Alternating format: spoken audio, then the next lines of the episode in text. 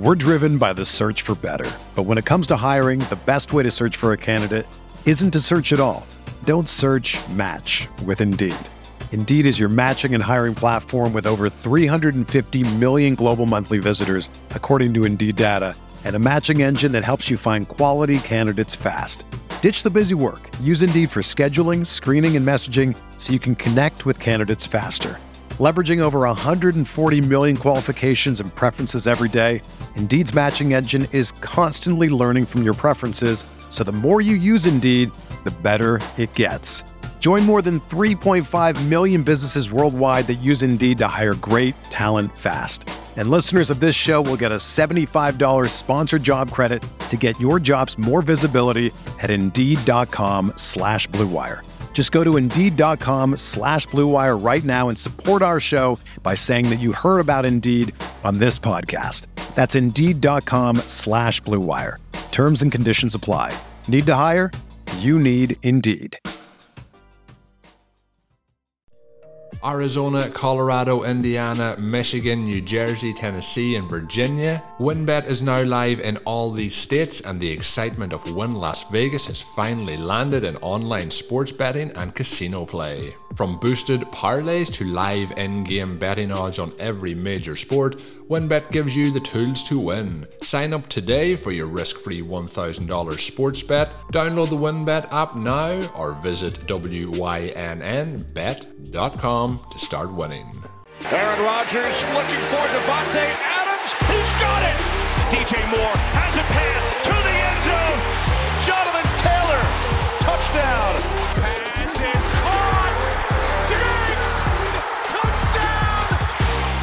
Hello, everyone. Welcome back to RotoViz Overtime on RotoViz Radio, brought to you by Blue Wire. My name is Colin Kelly. You can follow me on Twitter at Overtime Ireland. And as always, I'm joined by Sean Siegel, one of the co owners of RotoViz, also uh, the co host of the Stealing Bananas podcast with Ben Gretch, which is must listen to each and every show. This is the Thursday edition of the RotoViz Overtime podcast. Uh, Sean and Ben had out a fantastic Wednesday show this week where they talked about a lot of, I think, content that can be quite evergreen, obviously focusing on some of the players from this year, but talking about the strategies, the roster builds from kind of August, September time and what might, you know, look to change now, what might people be doing when drafting in 2022. So lots of good stuff there. We will be looking back in a similar way on Saturday's show, looking through our main event roster, what teams have made the playoffs there, what roster constructions they were, and what combinations made that up. So looking forward to recording that one for Saturday, but do check out that one with Sean and Ben. Fantastic, fantastic show. Uh, Sean, we are heading towards week 13. There is a, a number of teams that we are you know involved with in terms of our draft strategy this year on buys this week. Of course, over at the FFPC makes it a little bit tricky in some of the playoff formats or in some of the other formats. You know, week 13 is vital in the, the best ball tournament to getting in there. Uh, some players on buys there, which can make it tricky. So lots of uh, challenges coming up this week, but should be should be fun. We're into the business end of the high stakes leagues. Um, we obviously are getting there too towards the playoff time in dynasty leagues. So looking forward to this week. We're hoping that when we have our shows next week, there is a, a bounce in our step, a bit of joy in our voice, and we're we're heading to the big time. exactly. We were looking through, and we're going to do a little bit more of a discussion of the teams for the Saturday show. Kind of look at the the structure of it, how the drafts played out, what that means for teams coming through. Ben and I talked a little bit about that for our Stealing Bananas team on the show yesterday. Uh, but Colin, it is interesting. Our team did do extremely well. This was overall probably my best team, and it was fun to draft it with you and do a live draft for it that we uh, had on the pod back in the fall. At the same time, even though our team was probably the strongest out of the four that are in the playoffs, we are projected for the lowest score this week. So that kind of goes back to your point of uh, injuries and buys and that kind of thing can come into play in a big way. The Swift and CMC injuries are definitely not going to help us, but maybe those guys will be back for the big money race. And uh, in the interim call, we've got a lot to go over today. We're going to look at some more of the receiver developments from week 12 and then dive into some of the zero RB report for the NFC that I penned earlier this week. A lot of developments on the NFC side that are going to really determine how the fantasy playoffs play out. Yeah, lots of interesting stuff happening injuries and non-injury related, but we'll we'll dive into that in the second half of the show. Sean, you mentioned the wide receivers week uh, twelve, quite interesting, and the, the season in general, quite interesting. If we look at the season in general, the names that we kind of would expect to be there, you know, Cooper Kupp is having a phenomenal year, Tyreek Hill is having a, a great season, and we're looking at these guys, you know, eleven games played now, so a lot of the teams are through the buys. There was a portion of time there where we were looking at, you know, guys with one game less played, you know guys with you know just different different kind of trying to compare them against each other i guess. We can obviously do that by pair game numbers but a lot of the guys at the top uh, the other name in there i guess is dj moore having a game extra played. Um, but unfortunately for us this year a lot of those as we've seen this past week those targets um, some less value and, and some of them but more still having a pretty solid year. Jalen waddle is in there with an extra game played as well. Diontae johnson's in there with a game less played just the 10 games for him. We have Diggs, Jefferson, and Samuel. And it's actually interesting that Samuel is in there, um, who we joked about last week, is pretty much playing exclusively as a running back at this point. But uh, with all the injuries, maybe the best uh, pure running back now at this point in the NFL. But we'll, we'll see how that plays off. We would like to see him get those targets back, but it's been a lot of fun to see Brandon Aiyuk get back, uh, you know, into the into the mix there. So um, those guys in there, but it is interesting with Samuel with the 92 targets on the season. Um, obviously hasn't had many targets over the last two weeks, so had been on a really solid run. Hopefully that will start to come back uh, towards what we were getting earlier in the season. Week 12, Sean, there's a, you know, Diontae Johnson continues to kind of lead the way here in terms of weekly targets, 14 for nine this week, 35, just under 36% target share. Um, we talked off air the last day about the quarterback situation there in Pittsburgh. Ben Roethlisberger at this present moment in time, maybe one of the, uh, I guess we'll say, less arm talented quarterbacks in the NFL, if that is a phrase we can use. But um, really, really difficult watching some of these Steelers offensive games. Waddle is in there with 10 targets, nine receptions.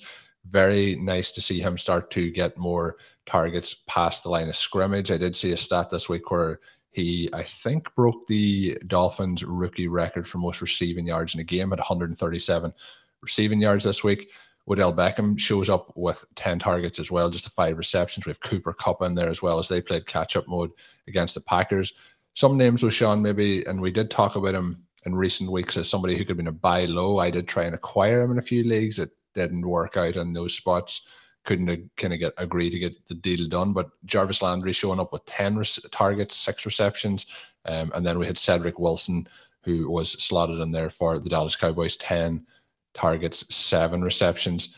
Um, filling out the rest of the list, guys that we've kind of seen here quite regularly now in Marquise Brown, DJ Moore, who I mentioned, and then Michael Pittman, who has been Carson Wentz, is one of his favorite targets this year. But he had interesting here. I was about to talk about DJ Moore and how little his targets worked out for him this past week. DJ Moore four receptions off 10 targets. Michael Pittman in the same stat line with four receptions for 10 targets. Out of those guys this week, Sean, anything that stood out to you uh, specifically? Well, it was it was a weaker weekend for wide receiver scoring. We did have the 10 players there with double digit targets. Obviously, as you mentioned, Diontae Johnson leading the way with 14. The rest of those guys just having 10, Jalen Waddle with the nine receptions when you're being targeted just across the line of scrimmage. You can often do that. It was cool that he was able to get the 67 yards after the catch in this one to end up getting those points, getting those receiving yards. You mentioned he got in the end zone for a touchdown this week. That bumped his numbers up. So he leads the way with almost 29 points. Uh, some of these lower catch rate guys also did come through. You mentioned Beckham, he only catches the five, but does go for the long touchdown, his 120 air yards among the weekly leaders. And then DJ Moore, uh, even though the Panthers completely passes, he's able to turn his 150 air yards into 103 receiving yards as he makes the big catch down the field. Doesn't quite get in on that one but again, looks good there. Some of that air volume. If you can convert any of the longer targets, it's going to wipe out a lot of the uh, ineffectiveness underneath. So, good to see that from him. A little disappointing for Marquise Brown and Michael Pittman, those guys up there with targets, but weren't really able to convert this week. They've been on hot stretches, but down a little bit. Uh, Pittman struggling for the second week in a row after he'd put up three wide receiver one finishes, right? So uh, he's got an impressive overall profile. He's wider 16 in total scoring. He's got a 32% air share. He's got an 82% air conversion rate. Uh, he's going to easily eclipse 200 fantasy points on the season and be another example of a second year wide receiver breakout and a clear ADP value. Colin, one of the things with Pittman, his overall prospect profile was a little bit weak for where he was drafted. He has a solid but not flashy rookie season. And then he's in this offense where you expect them to, number one, not be very efficient, and number two, to be pretty run heavy.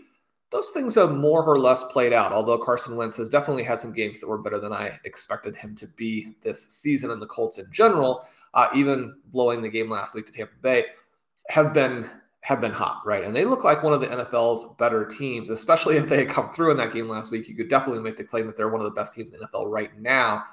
And so Pittman, another example of these guys who you just really want to bet on coming into year two, especially with the price that Pittman went for. It's too bad we don't have a little bit more of him. You know, some of the red flags are balanced out by a price that was pretty palatable. Now, one of the tricky parts is that he was kind of going in that range where we wanted to target some of our first and highest profile running back candidates for our zero RB constructions. And so that made it a little bit trickier there.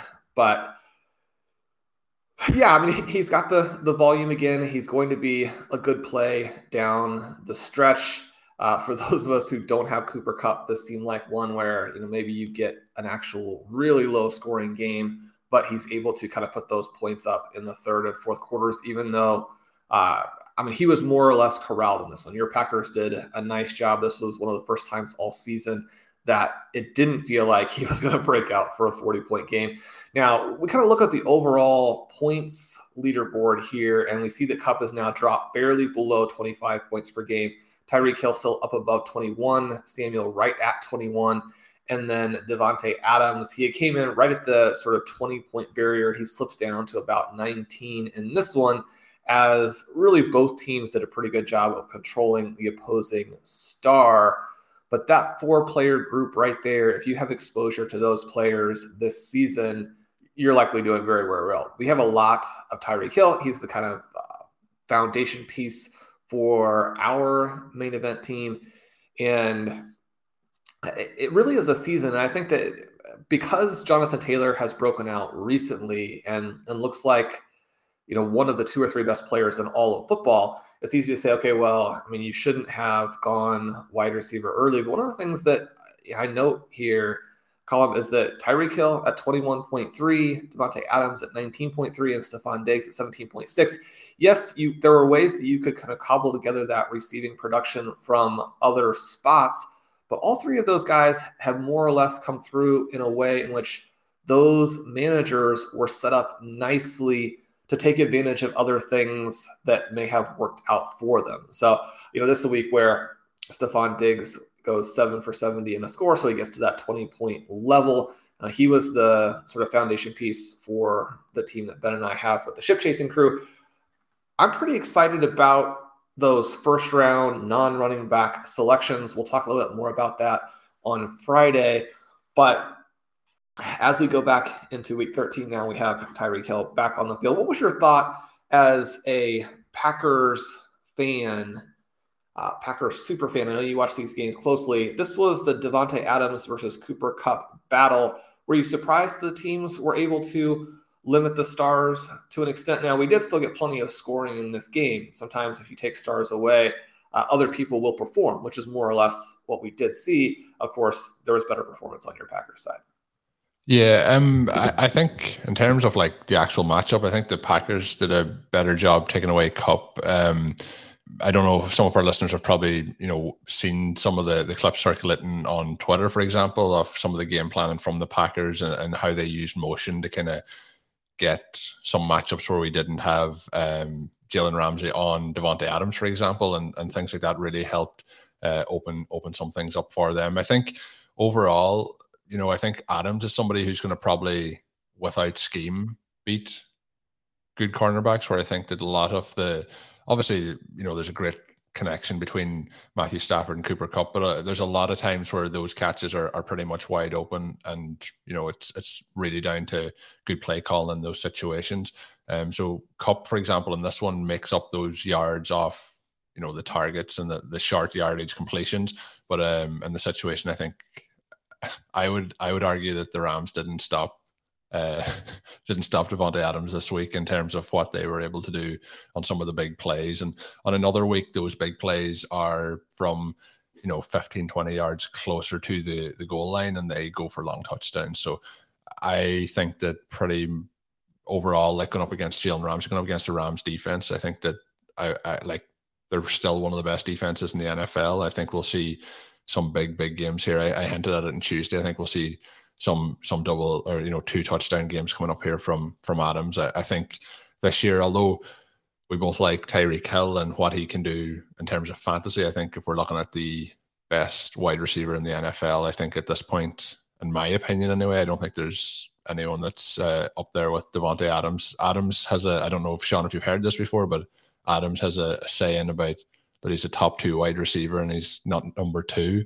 Um, and I would tend to uh, agree with that as well. So, uh, uh, but there's there's a lot of guys that can have those big weeks, but in terms of consistent performances, he he's right there for me. But Cooper Kupp, like you mentioned, like at the end of this game, I was like, man, Kupp was quiet today, and then uh, you're looking like still has 18 points. So if you're having, but like we've mentioned with Tyreek Hill a few times, the the bad weeks if they're in those, you know, uh, close to 20 points or above, or, or high teens, you're in a, a, good spot. So I think both of these teams are uh, going to put up points going forward. I, I was a bit concerned that, like, obviously I'm a Packers fan and want the Packers to beat the Rams, but looking at the Rams, they have now lost three straight, and the offense has not clicked in the way it was previous to that So it's going to be interesting to see what happens to them now over the, the next couple of weeks. game coming up here where it's definitely a massive bounce back spot against the, the Jacksonville Jaguars. So I think we'll see Kupp have a should have a big week here in week 13. But um, in general, I think both teams are are going to be quite good going forward. But I, I think just the game plan was the, the situation there for the for for Adams and, and the points he put up this past week. And I am very excited to see how these wide receivers do down the stretch here. Um, like they, they've been so dominant all year. We're in a kind of a at that top end of wide receiver, and you mentioned you know cobbling together those points from from different spots in the draft. I think we're in kind of a, pretty much a, a, golden age in terms of this season and last season and how things have gone at the top end of the wide receiver position. So hopefully that's going to be the case here over the the playoff stretch for fantasy football. Hey, RotoViz radio listener. This is Curtis Patrick from the Dynasty Command Center podcast, and I've got a special deal for you today. Go to rotoviz.com, click the subscribe button, put the 12 month subscription in your cart, and use promo code RVRadio21. That's RVRadio21, and you're going to save 10%. Taking advantage of this deal, getting your hands on what's included in the package is the best way to enhance your performance this year. So go to rotoviz.com and subscribe now.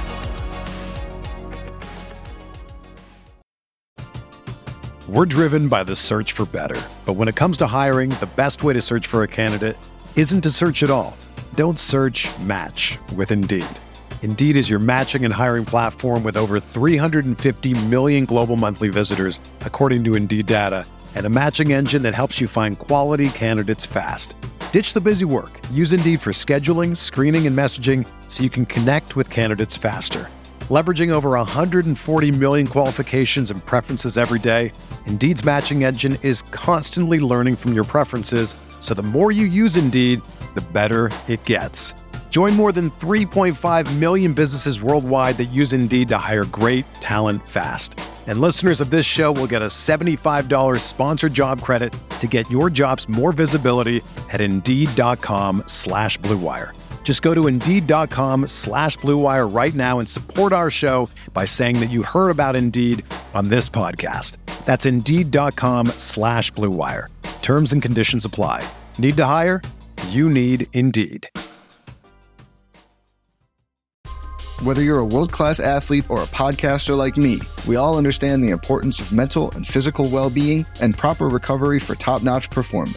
That's why I'm excited that Unifyd Healing is sponsoring this podcast. Unifyd Healing is a new and super innovative global network of wellness centers powered by Energy Enhancement System, or EE System. If you haven't heard of the EE System, you'll want to listen up. This technology promotes wellness, deep relaxation, purification, and rejuvenation.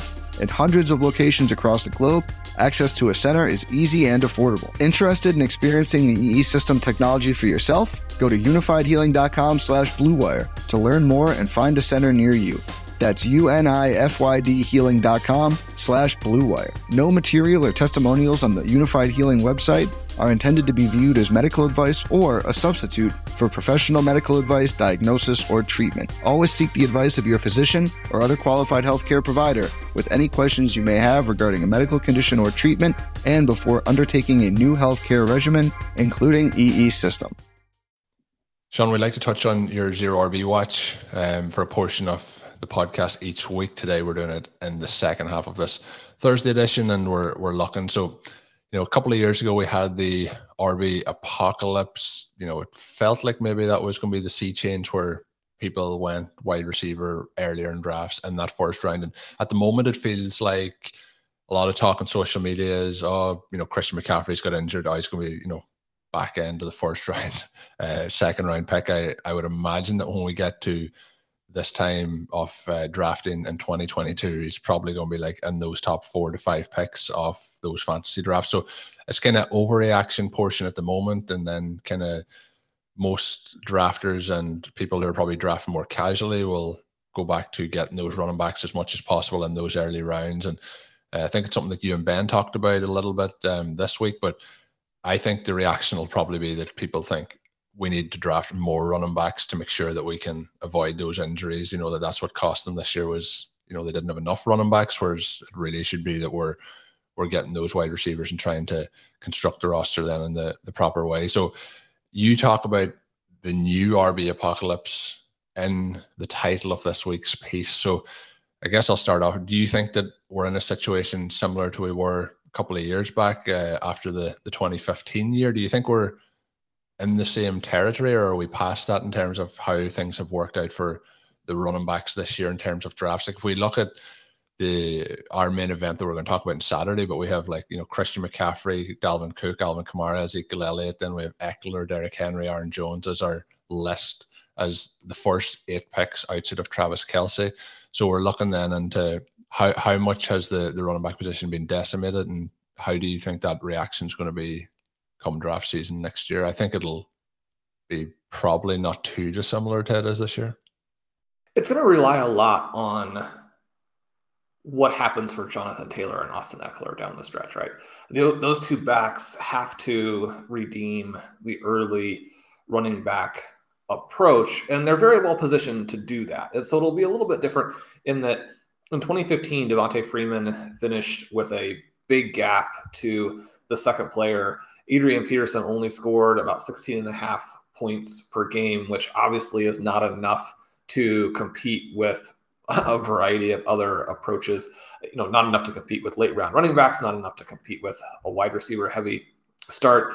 And so, eh, very clear in that season. This year, you know, we have Taylor, we have Ekeler. That Joe Mixon uh, works into the conversation a little bit but it, has been disastrous, right? I mean, you look now and we think about the top two guys being Christian McCaffrey and Dalvin Cook. And one of the things that's kind of interesting, uh, both of the teams who drafted those players in our main event actually made the playoffs. And so, you know, we tend to think a little bit about, okay, well, McCaffrey didn't have a huge impact on the season. So his injury here in week 12, maybe that means less than it would have otherwise. It definitely means a lot less than it, than if he had been having a season like Derrick Henry when he went down, right? But it still matters. I mean, I have a ton of dynasty teams with McCaffrey, and those teams are no longer in nearly as good a position as they were a week ago. I Have a lot of teams with Dalvin Cook. Those teams no longer in nearly as good a position. You look at Alvin Kamara, his inability to play the last several weeks has made it much more difficult for his teams to make the playoffs. You talk about like what works and what doesn't in 2021.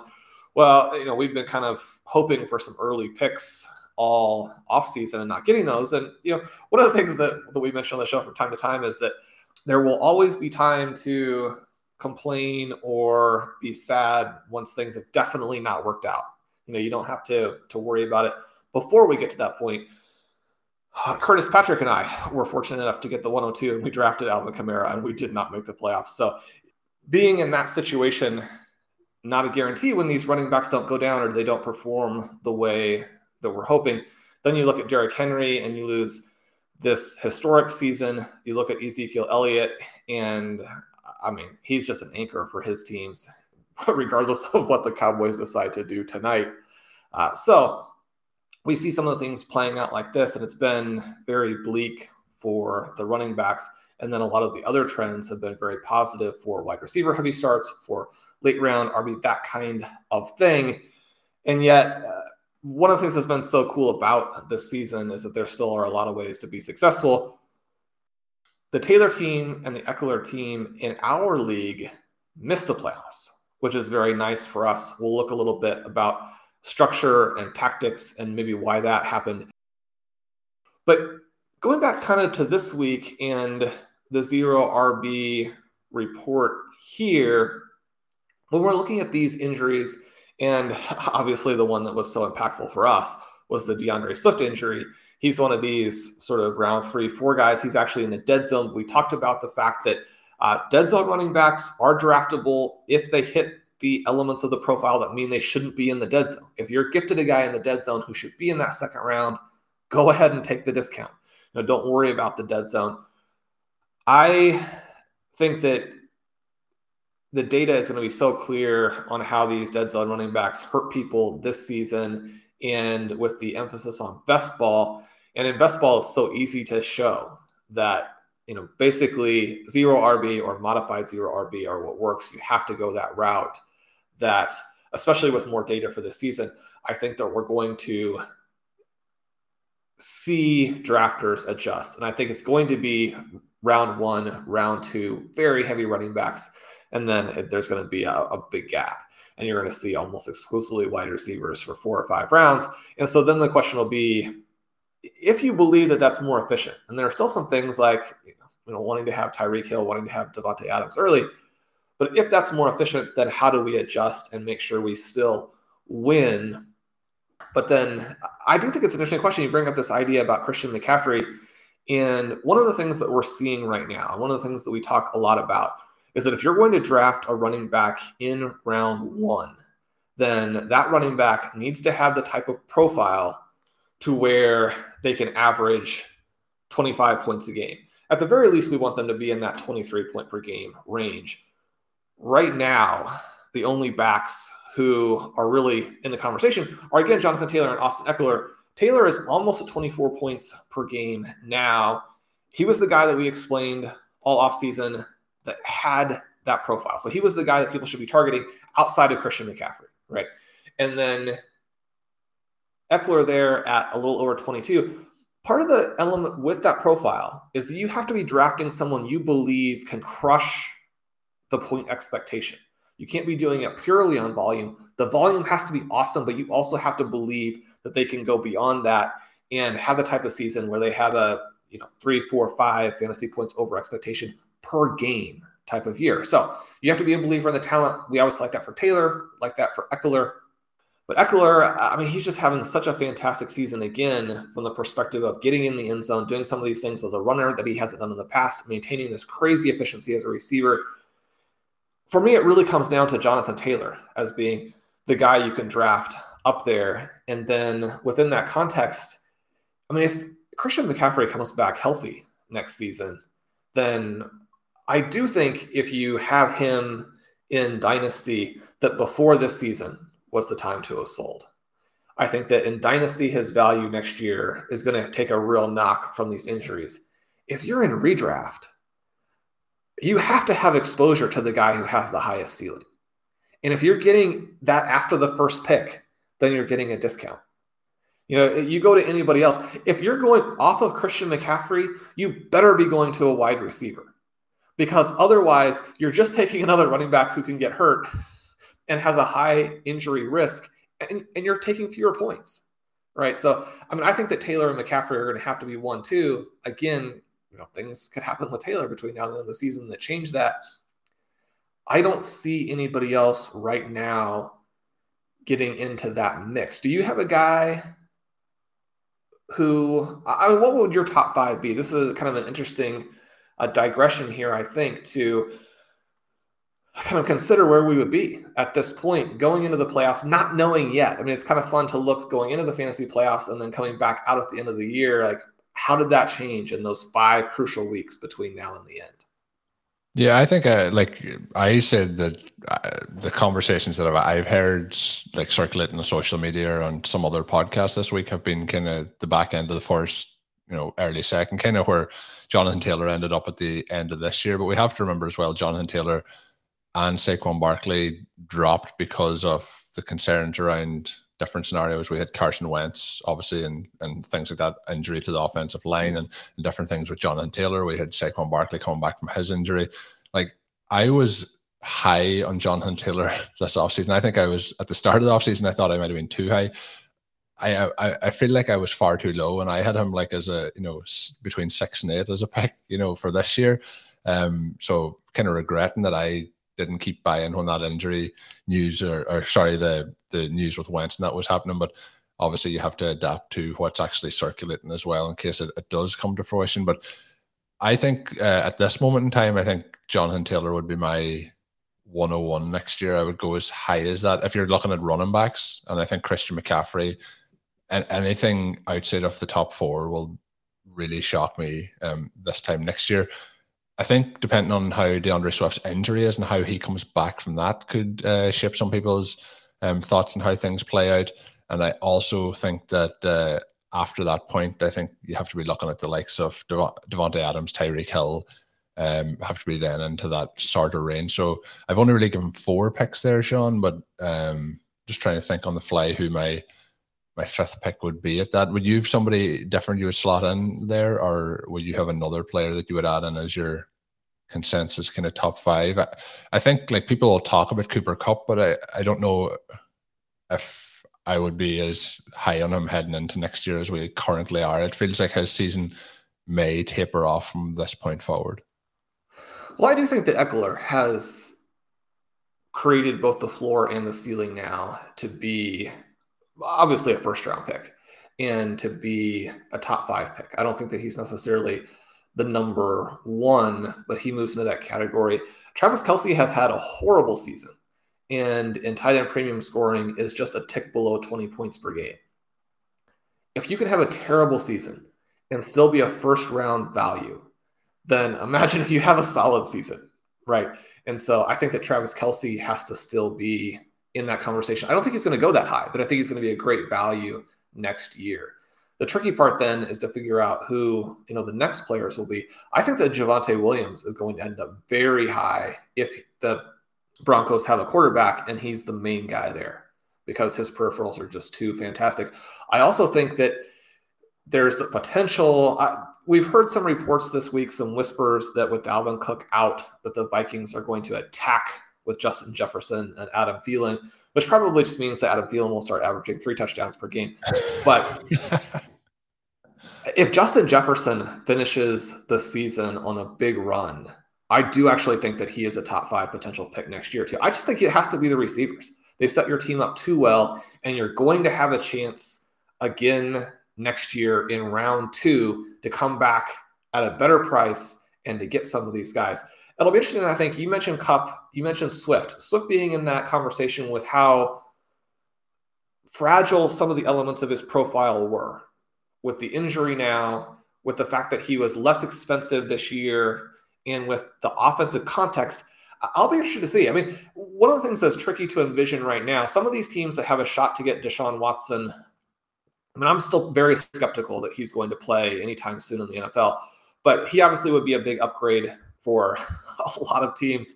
It looks like Aaron Rodgers will still go somewhere else, although there's a path with a fantastic end to the 2021 season that things do get repaired, I think.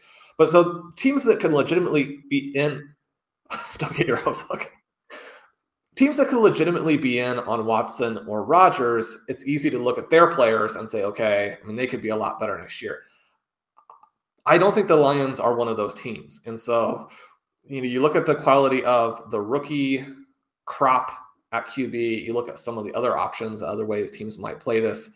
You know, it's it, the Lions are in a multi-year rebuild, and so I think that that could hurt Swift in terms of being a top five selection, perhaps not being an end of round one. I mean, obviously his value, you know, if you're going to give running backs that extra value there, would be would have been a, a, round one pick this year, so he would be in that mix. Joe Mixon also is someone, right? If if this offense morphs into the type of attack and develops the sort of consistency where they've got these three receivers, you can't defend them all, but you're going to try and be uh, conservative in terms of keeping them in front of you.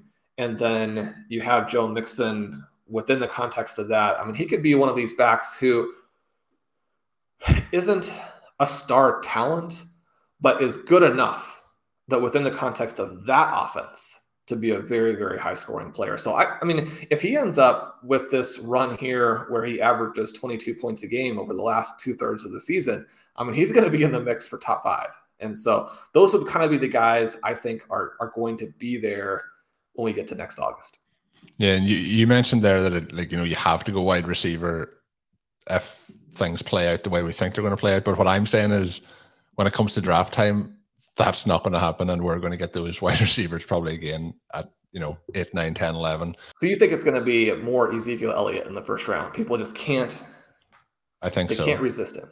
I, well, I think that like Kamara is probably going to get the talk off, depending on how the season finishes up. Uh, you know, a, an injury that's what held him back. Look good at the end of the season, pushes himself back in.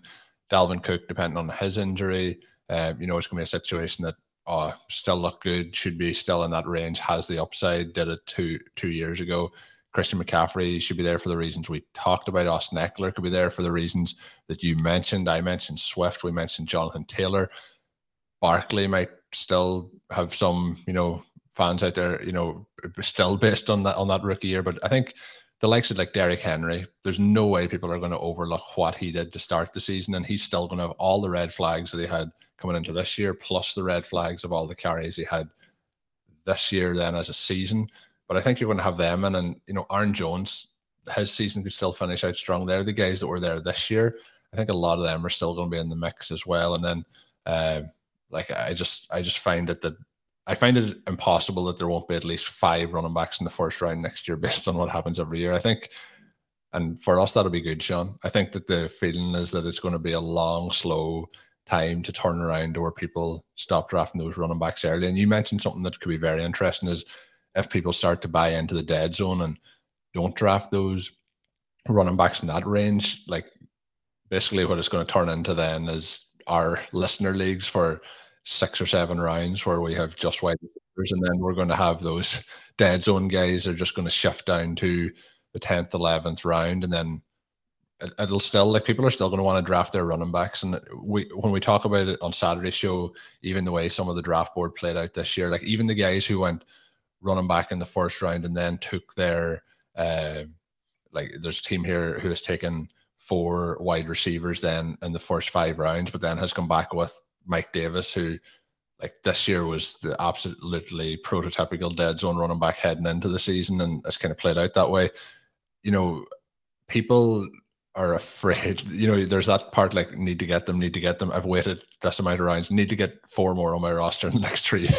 like they're trying to get four running backs in three rounds, even though it's not possible to get as many running backs in there. So I think that's deeply ingrained in people who dra- are drafting. And even at the moment, you know, no matter what happens with these results, I think if a zero RB team goes on and wins one of these national contests, I think we'll hear people saying, yeah, all the running backs got injured. That's the only reason it worked. You know, all the running backs won't get injured again this year.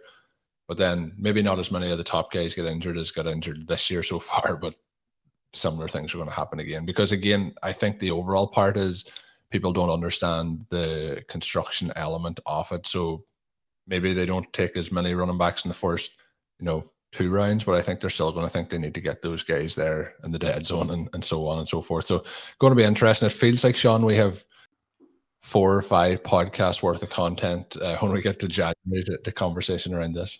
Yeah, I was going to say that I think that's right to an extent.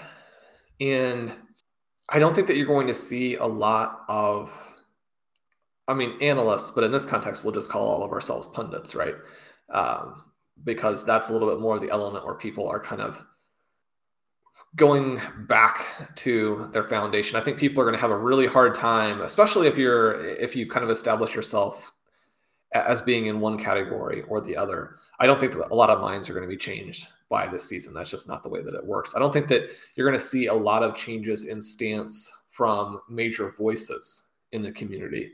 Although you don't necessarily need to see a lot of changes for the changes to then kind of ripple out. You know, if you have people who are very, uh, we might call them moderates, uh, you know, move in the direction of more wide receiver heavy, that's going to have some ripple effects. But I do think that the general player is going to move in the direction of the actual results.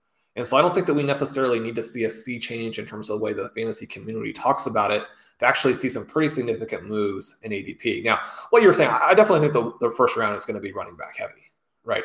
I think there's a chance that we could see some of those top wide receivers actually move up, but then you know those those two rounds. The interesting thing I think will be which guys do fall because for me, and I you know, and I'm wrong about these things all the time, but I would think that the seasons for Kamara and Cook and Henry uh, and Barkley, those four, are a much bigger concern in terms of kind of where they're going to fall to. Now, does that mean that they're going to fall to where they're a value? No, I mean, they're still not going to be a value.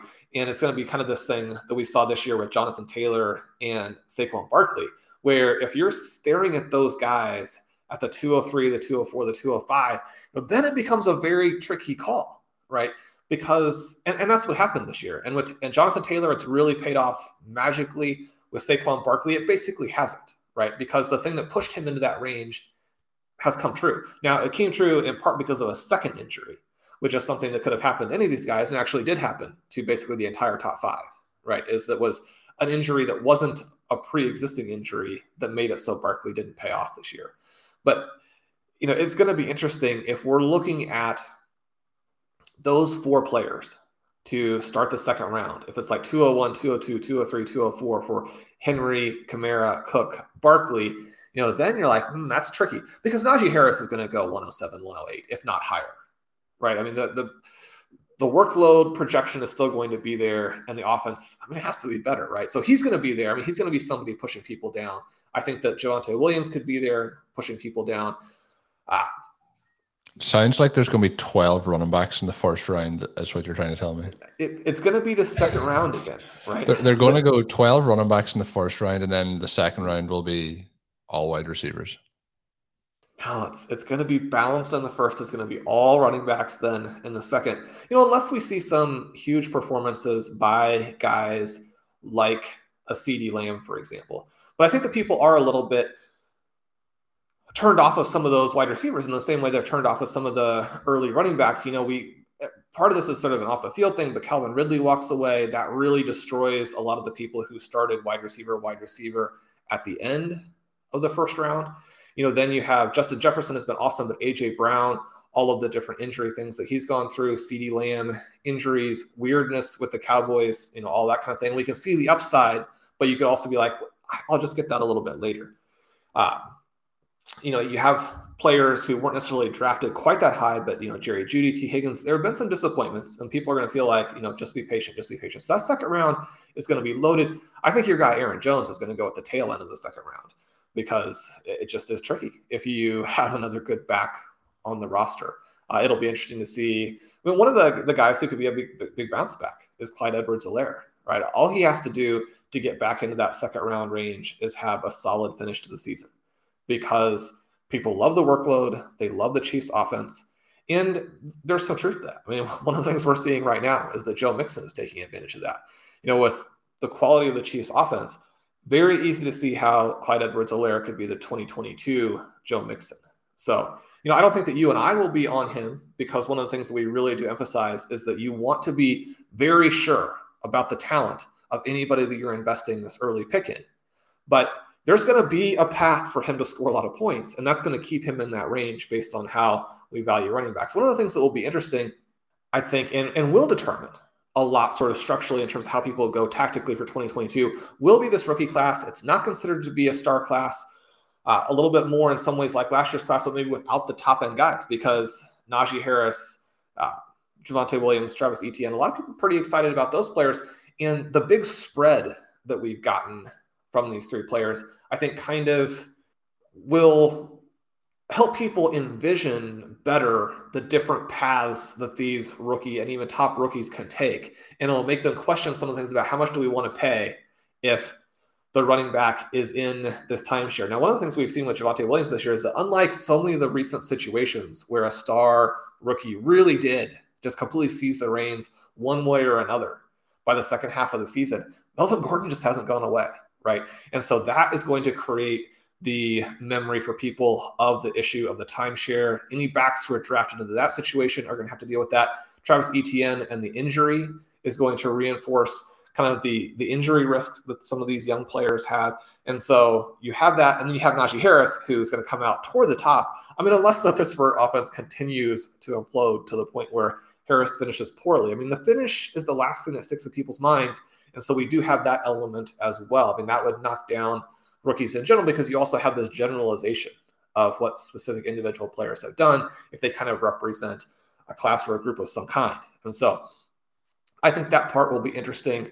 Uh, you know, we'll see how the rookie running backs test. We'll see where they're drafted. It could be that by the time we get into the middle of next summer, the rookie running backs actually do play a relatively significant role in 2022 drafts.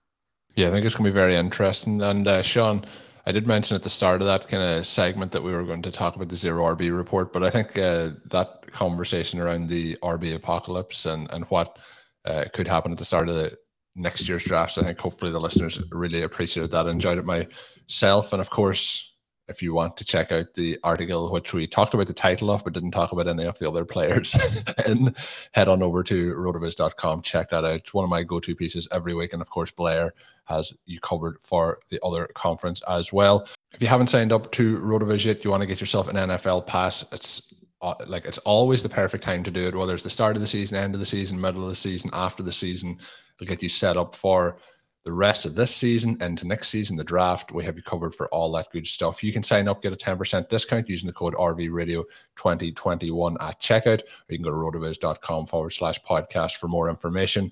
My name is Colin Kelly. You can follow me on Twitter at Overtime Ireland. My co host, as always, is Sean Siegele.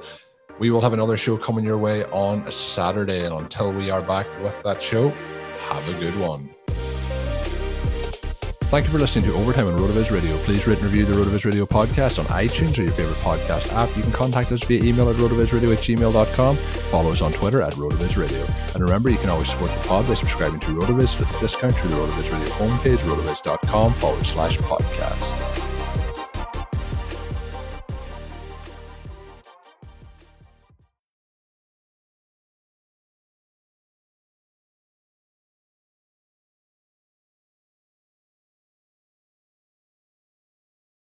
Everyone is talking about magnesium. It's all you hear about. But why? What do we know about magnesium?